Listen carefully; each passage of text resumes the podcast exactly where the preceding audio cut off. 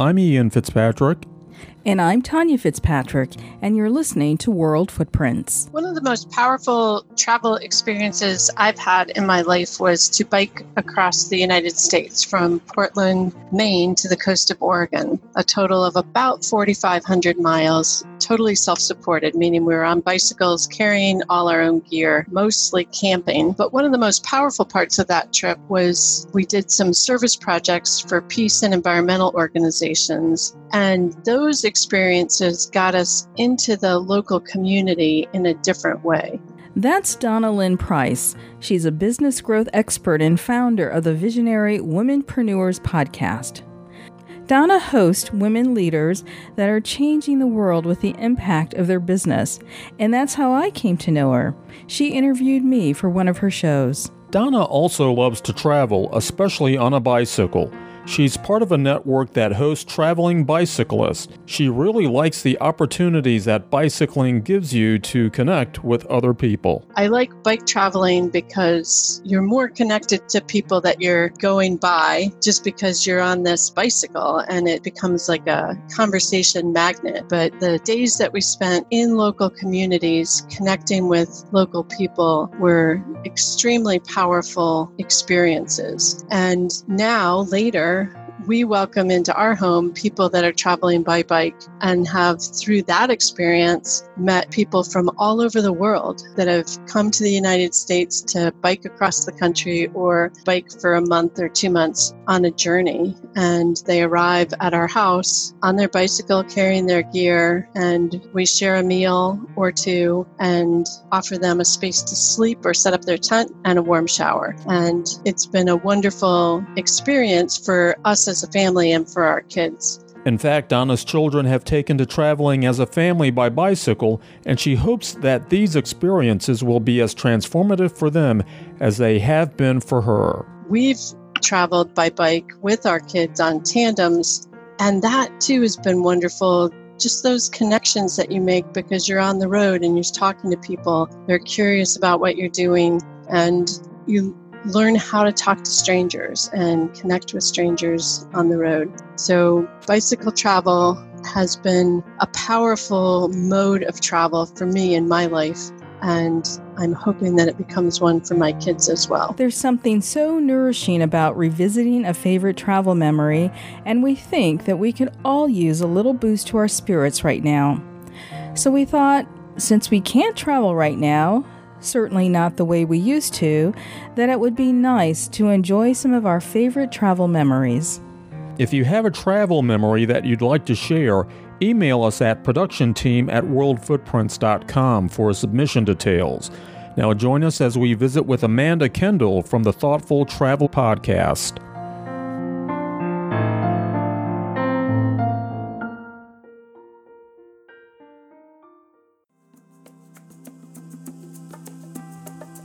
What is it about Australia that captures our imagination? We had hoped to explore parts of Australia until COVID-19 forced a change in all of our plans. So we did the next best thing. We traveled vicariously through the stories of our Australian friend and fellow travel journalist, Amanda Kendall, host of the Thoughtful Travel Podcast.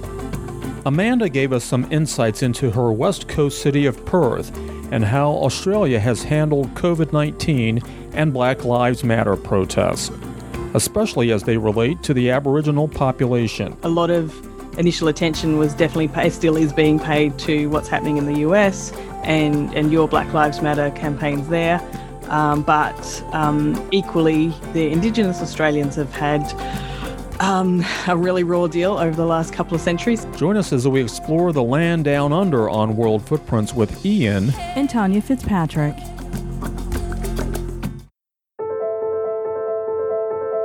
Amanda Kendall says she's not a ballerina, but a traveler and a thinker. She runs a travel blog called Not a Ballerina and hosts the Thoughtful Traveler Podcast, which will share an interview with Tanya, hopefully coming real soon.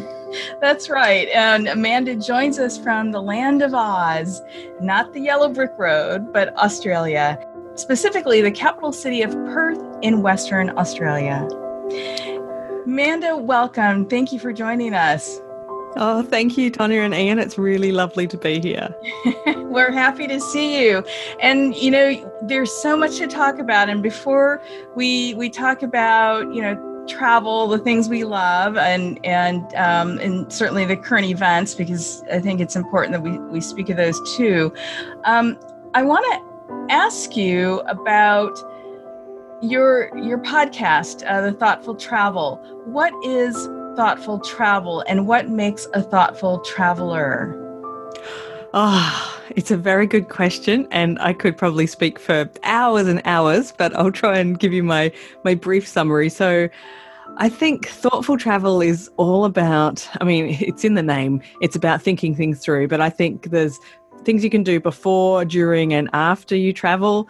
And basically I think the end goal is to make travel more meaningful, both for you and for others. So the people you impact, the people when you come home again, and for your own kind of personal and self-development. And so over the years, I've noticed how much travel has changed me. And that's the kind of things that I wanted to share when I started the Thoughtful Travel podcast. And it turned out that lots of people had the same feeling as me, and lots of stories to share about being thoughtful travelers. It's nice when your initiatives are validated. I know, I was so pleased. Now, your website, Not a Ballerina, there has to be a story behind that. There is indeed. So I started notaballerina.com back in 2005, so 15 years ago this year. In fact, 15 years ago this month. And back then, I barely knew what a blog was when I started it. And so I just gave it like a title that was meaningful for me. And it's not a ballerina because when I was 3 or 4 years old, the story goes, I was dancing around in my grandmother's living room, and she said to me, "Oh, Amanda, you could be a ballerina when you grow up." And apparently, I mean, I don't remember, but apparently I was livid. And I said, "No, I'm going to be a writer." And so she always told me this story. And so when I then decided I was going to be more serious about my writing, and part of that was starting this blog, Not a Ballerina. Now, Tanya's mentioned to me that Australia was really lucky in handling COVID-19. What did your country do right? Oh, well, I mean, I think a big portion was pure luck, things like distance and isolation.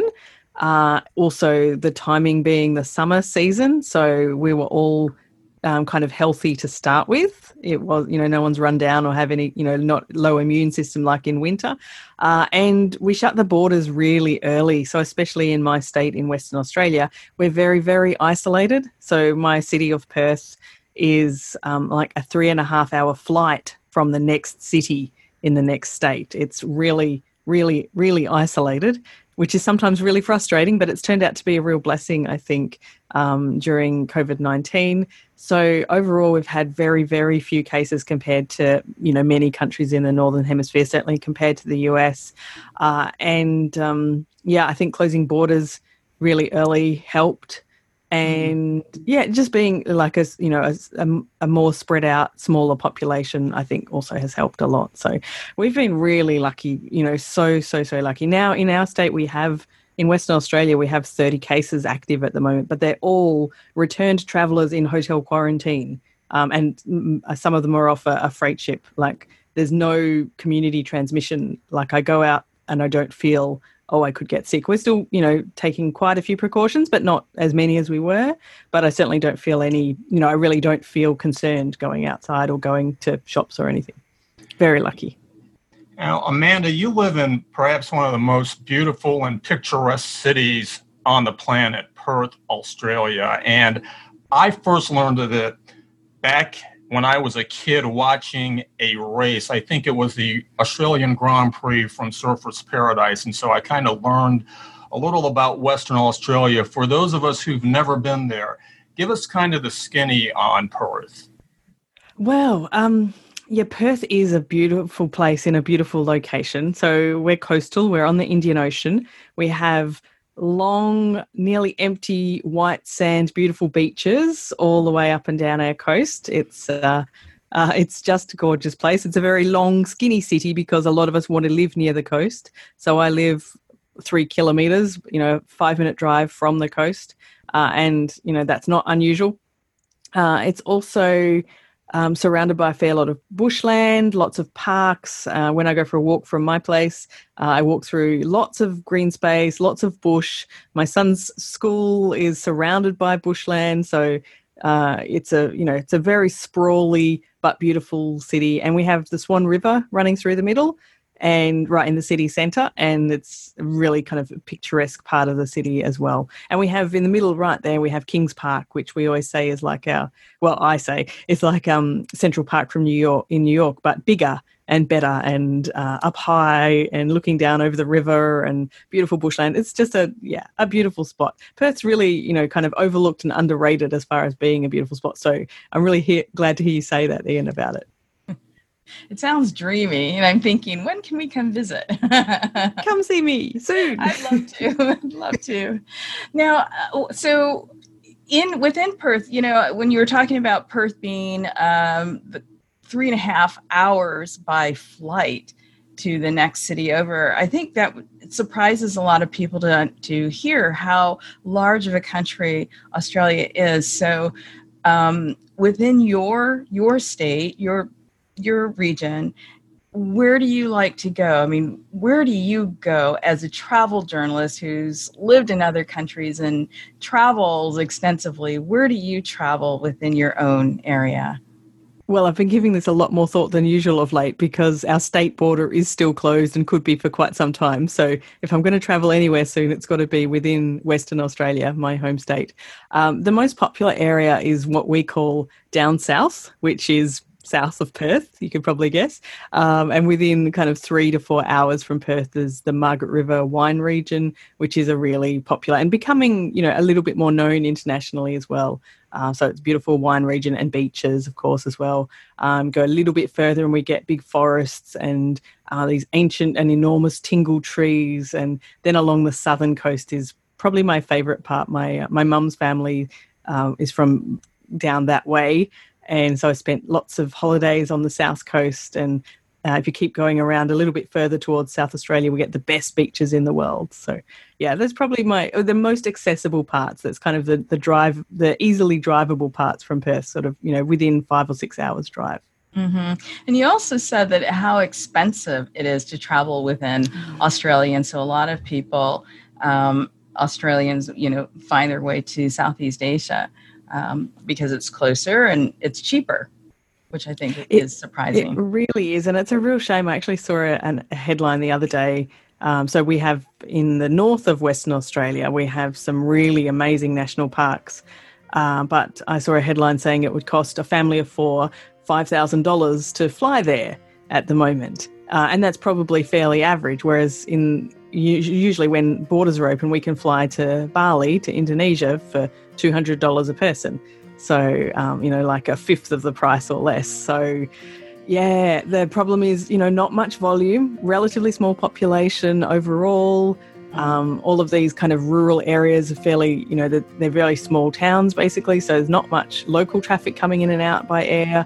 And everything up there or, elsewhere is, even in Perth, is pretty expensive by virtue of like expensive freight costs with big distances and small population. So some of the things I referred to earlier as being a real bonus are also sometimes a bit of a negative.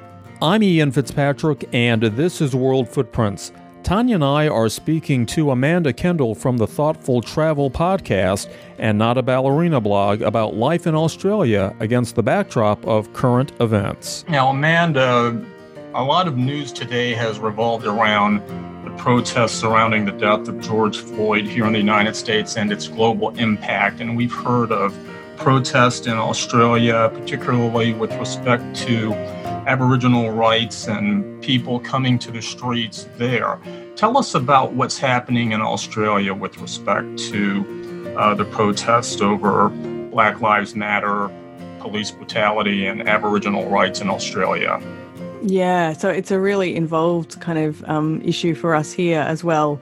And of course, a lot of initial attention was definitely still is being paid to what's happening in the US and your Black Lives Matter campaigns there.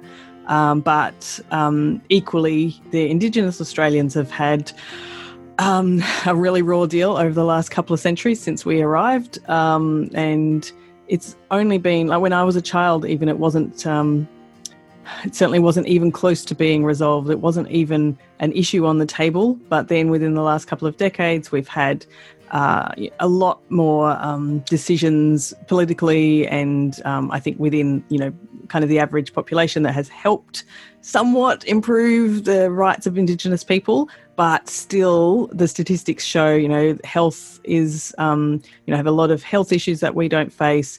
Indigenous deaths in custody, this kind of thing is still a massive issue here. So I think we've had, you know, protests in all the major cities in Australia last weekend for Black Lives Matter. Curiously, and I don't know why, in Perth it's this weekend, but we're always a little bit slower, so perhaps that's why we're just always behind. But it's kind of become, I suppose, kind of the combined issue of all Black Lives Matter thinking towards, you know, the situation in the US and around the world, and also, you know, with a lot of thought being given to Indigenous Australians as well. Mm-hmm. Now, are the Indigenous people, are they settled in different areas like, you know, our Native Americans are here? We have reservations, and sometimes those reservations are open to travelers who are either curious about the lifestyle and traditions of our Native Americans. Do you have the same in Australia? Are people able to kind of immerse themselves? Sort of. I think probably, I mean, I don't know enough about the situation in the States to be sure, but I think probably not quite to the same extent. So, I mean, a lot of Indigenous people just live in cities the same way that we do, but there are some reservations, especially in outback areas. So, especially in the north of Western Australia and in the Northern Territory as well. And in fact, during COVID-19, they were particularly... they had like an extra layer of protection. They were kind of biosecurity areas because our Indigenous population were a lot more susceptible health-wise to if COVID-19 got into those communities. You know, it was predicted that would be much more harmful. So those areas were the last to reopen. In fact, I'm not sure if it's this weekend or the previous weekend that those restrictions have finally been lifted. In terms of tourism, it's still developing. Like there's quite a few, there's increasing interest and increasing kind of offerings of Indigenous tourism opportunities. But I don't think it doesn't sound to me the same as how it happens in the States with going onto reservations there. It's very tricky. I mean, famously last year, the opportunity to climb Uluru, our enormous rock in the middle of Australia, finally that climb was closed. So I went there 20 years ago, and already the Indigenous people of the area had made it clear that they preferred we didn't climb because it's a very sacred place to them. But it's taken quite some time before, I guess us white people really caught up with that. So finally last year that was closed. But, you know, it's the same thing with a lot of, you know, the stories and things like that. For example, yesterday I was just chatting with a friend who last year was on a trip to Uluru and Katajuta and the area there. And she was explaining how she'd been more careful this time. It was her second trip there when she was taking photographs. She's a writer and they'll be published in magazines. Mm-hmm. There's certain areas where stories are shown and the Indigenous people don't want the photographs with those stories to be published. But it's sometimes not very easy to figure out which of these are okay or not, and you have to have them approved and so on. So she said the second time back she understood a lot better, and she was able to respect their wishes and, you know, get the photos that she needed as well, and kind of balance that out, more easily with more knowledge. So, I mean, I think it's improving, but really slowly. By all measures, the world is headed into a recession that probably started in all likelihood in February and March. And so we haven't been able to travel. And because of that, we've had time on our hands to rethink our travels, past travels, and perhaps what that will say about how we will travel in the future. Have you given any thought as to how your travel might change because of this experience, from whatever perspective you want to take that from? It's a really good question. So I think maybe fortunately for me, I'd already been heading in the direction that this has pushed me more in, I suppose. So over the last few years, I've been really focused on more slow kinds of travel and going to one place for a longer time. Partly that's because I'm traveling with my son, who's 10 now, but obviously he's been younger over the last few years. And when I was traveling on my own with a 4 or 5 year old, then you have to slow down because they don't want to see lots of sights. So that was really helpful. So I think that the kind of traveling more slowly and more in depth and, you know, taking the time to really get to know local people and really find out about a place, that's something we've probably been doing, you know, quite intentionally the last 2 or 3 years anyway. The only trip I had really planned for this year at the end of the year was the same kind of thing. So I think it reinforced for me that that's what I want to do, and that I think that that is the right way for me and him to travel at the moment. So, yeah, kind of was already on that path, but it's definitely reinforced that for me. And what about the mode of travel? Because, you know, we've seen how the world has really reset because we're not flying, we're not releasing CO2 in the air. And, you know, the world is just kind of grown back into its original beauty in a lot of ways. How are you planning, if at all, to change even the way you travel? Or how you travel? That's an excellent question, and I can't do it as much as I would like because I live in this very far-flung corner of the world. So I would love to really cut back on plane travel, but then I really can't go anywhere. So, and I'm not going to hop on a cruise ship to get there either. So I think it's still going to be plane travel, but in a place. Then I've always had a real love of train travel. So I, you know, if I can take a train, I will do that instead of a short flight. So I think, you know, I'll be paying even more attention to that in the future. But yeah, you know, the only thing I can do really is really from Australia to most places, it's a fairly long flight. Take that one flight, stay as long as I can. So make a longer trip. So I'm not, you know, flying, you know, back and forth too regularly. So yeah. You mentioned your son, and I know you're getting ready to start a podcast, or you may have already started a podcast with him. Can you tell us a little bit about that? I can. We've got our trailer episode up, and we're about to get our first few episodes up. It's called Taking Off, and so it's a podcast for kids about travel and geography and culture, because he's a complete travel addict, and he also loves his like geography. He's always quizzing me on capital cities and stuff, and about a year ago he started to be able to outrank me on all of those kinds of things, which really distressed me because I've always been quite proud of my geography, but he's got a 10-year-old brain, so he can remember things better.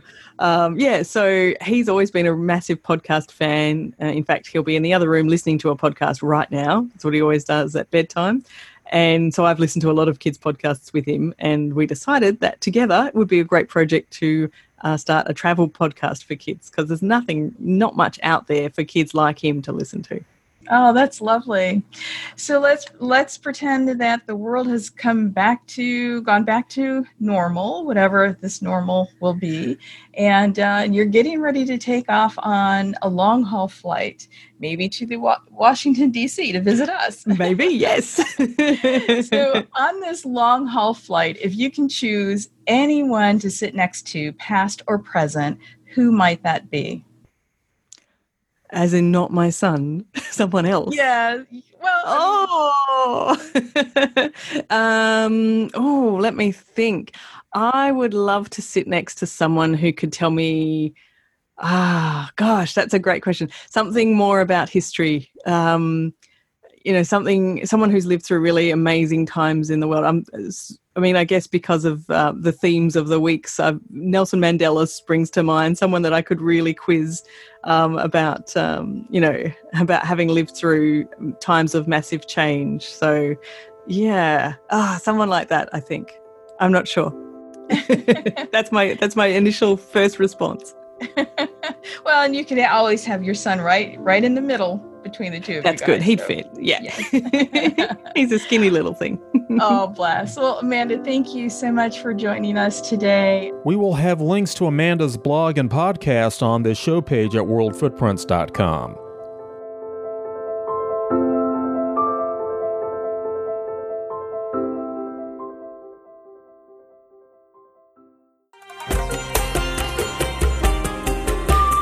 You've been listening to the award-winning World Footprints podcast with Ian and Tanya Fitzpatrick.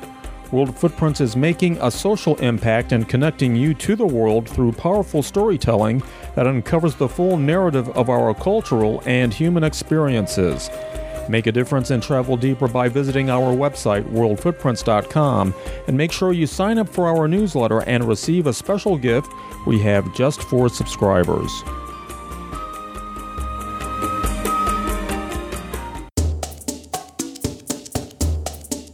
You know, Amanda said something very important, and I think we're all going to adhere to this, and that's the fact that this time has really encouraged her to travel slower.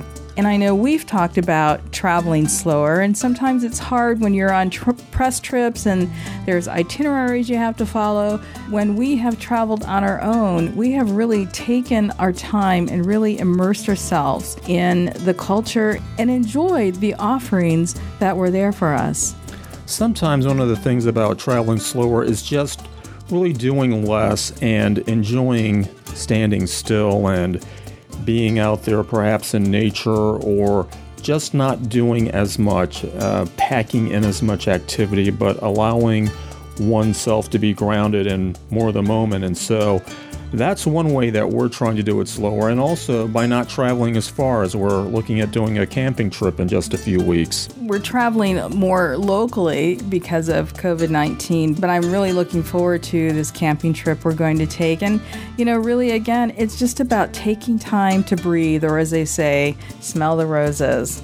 And, you know, as we've been watching current events unfold, it's really been insightful and awakening to see that people around the world, even as far as Perth, Australia, are suffering and fighting against the same things we have been in this country. Human rights, you know, police brutality. I don't know how to feel about that. I mean, I'm shocked on one hand and really disappointed to see that this is really a global challenge.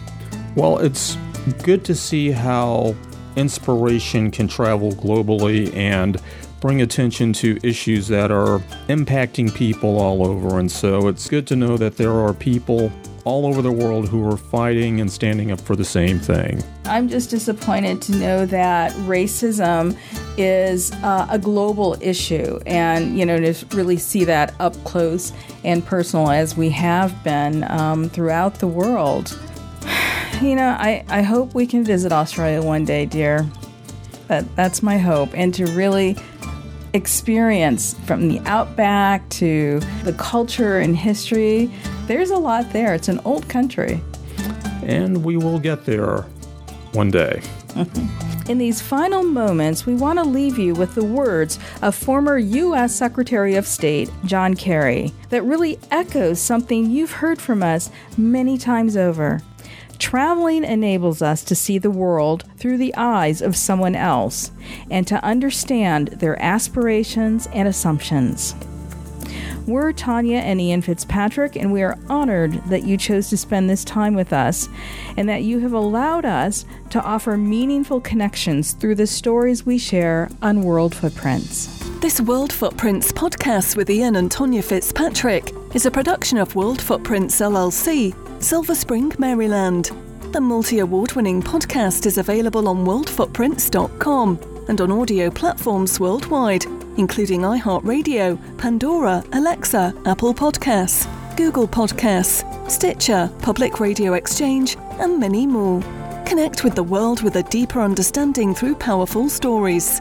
Visit worldfootprints.com to enjoy more podcasts and compelling articles from international travel writers.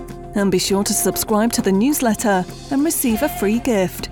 World Footprints is a trademark of World Footprints LLC, which retains all rights to the World Footprints portfolio, including worldfootprints.com and this podcast. The views and opinions expressed on the podcast and website are those of the guests and authors and are not necessarily endorsed by World Footprints LLC.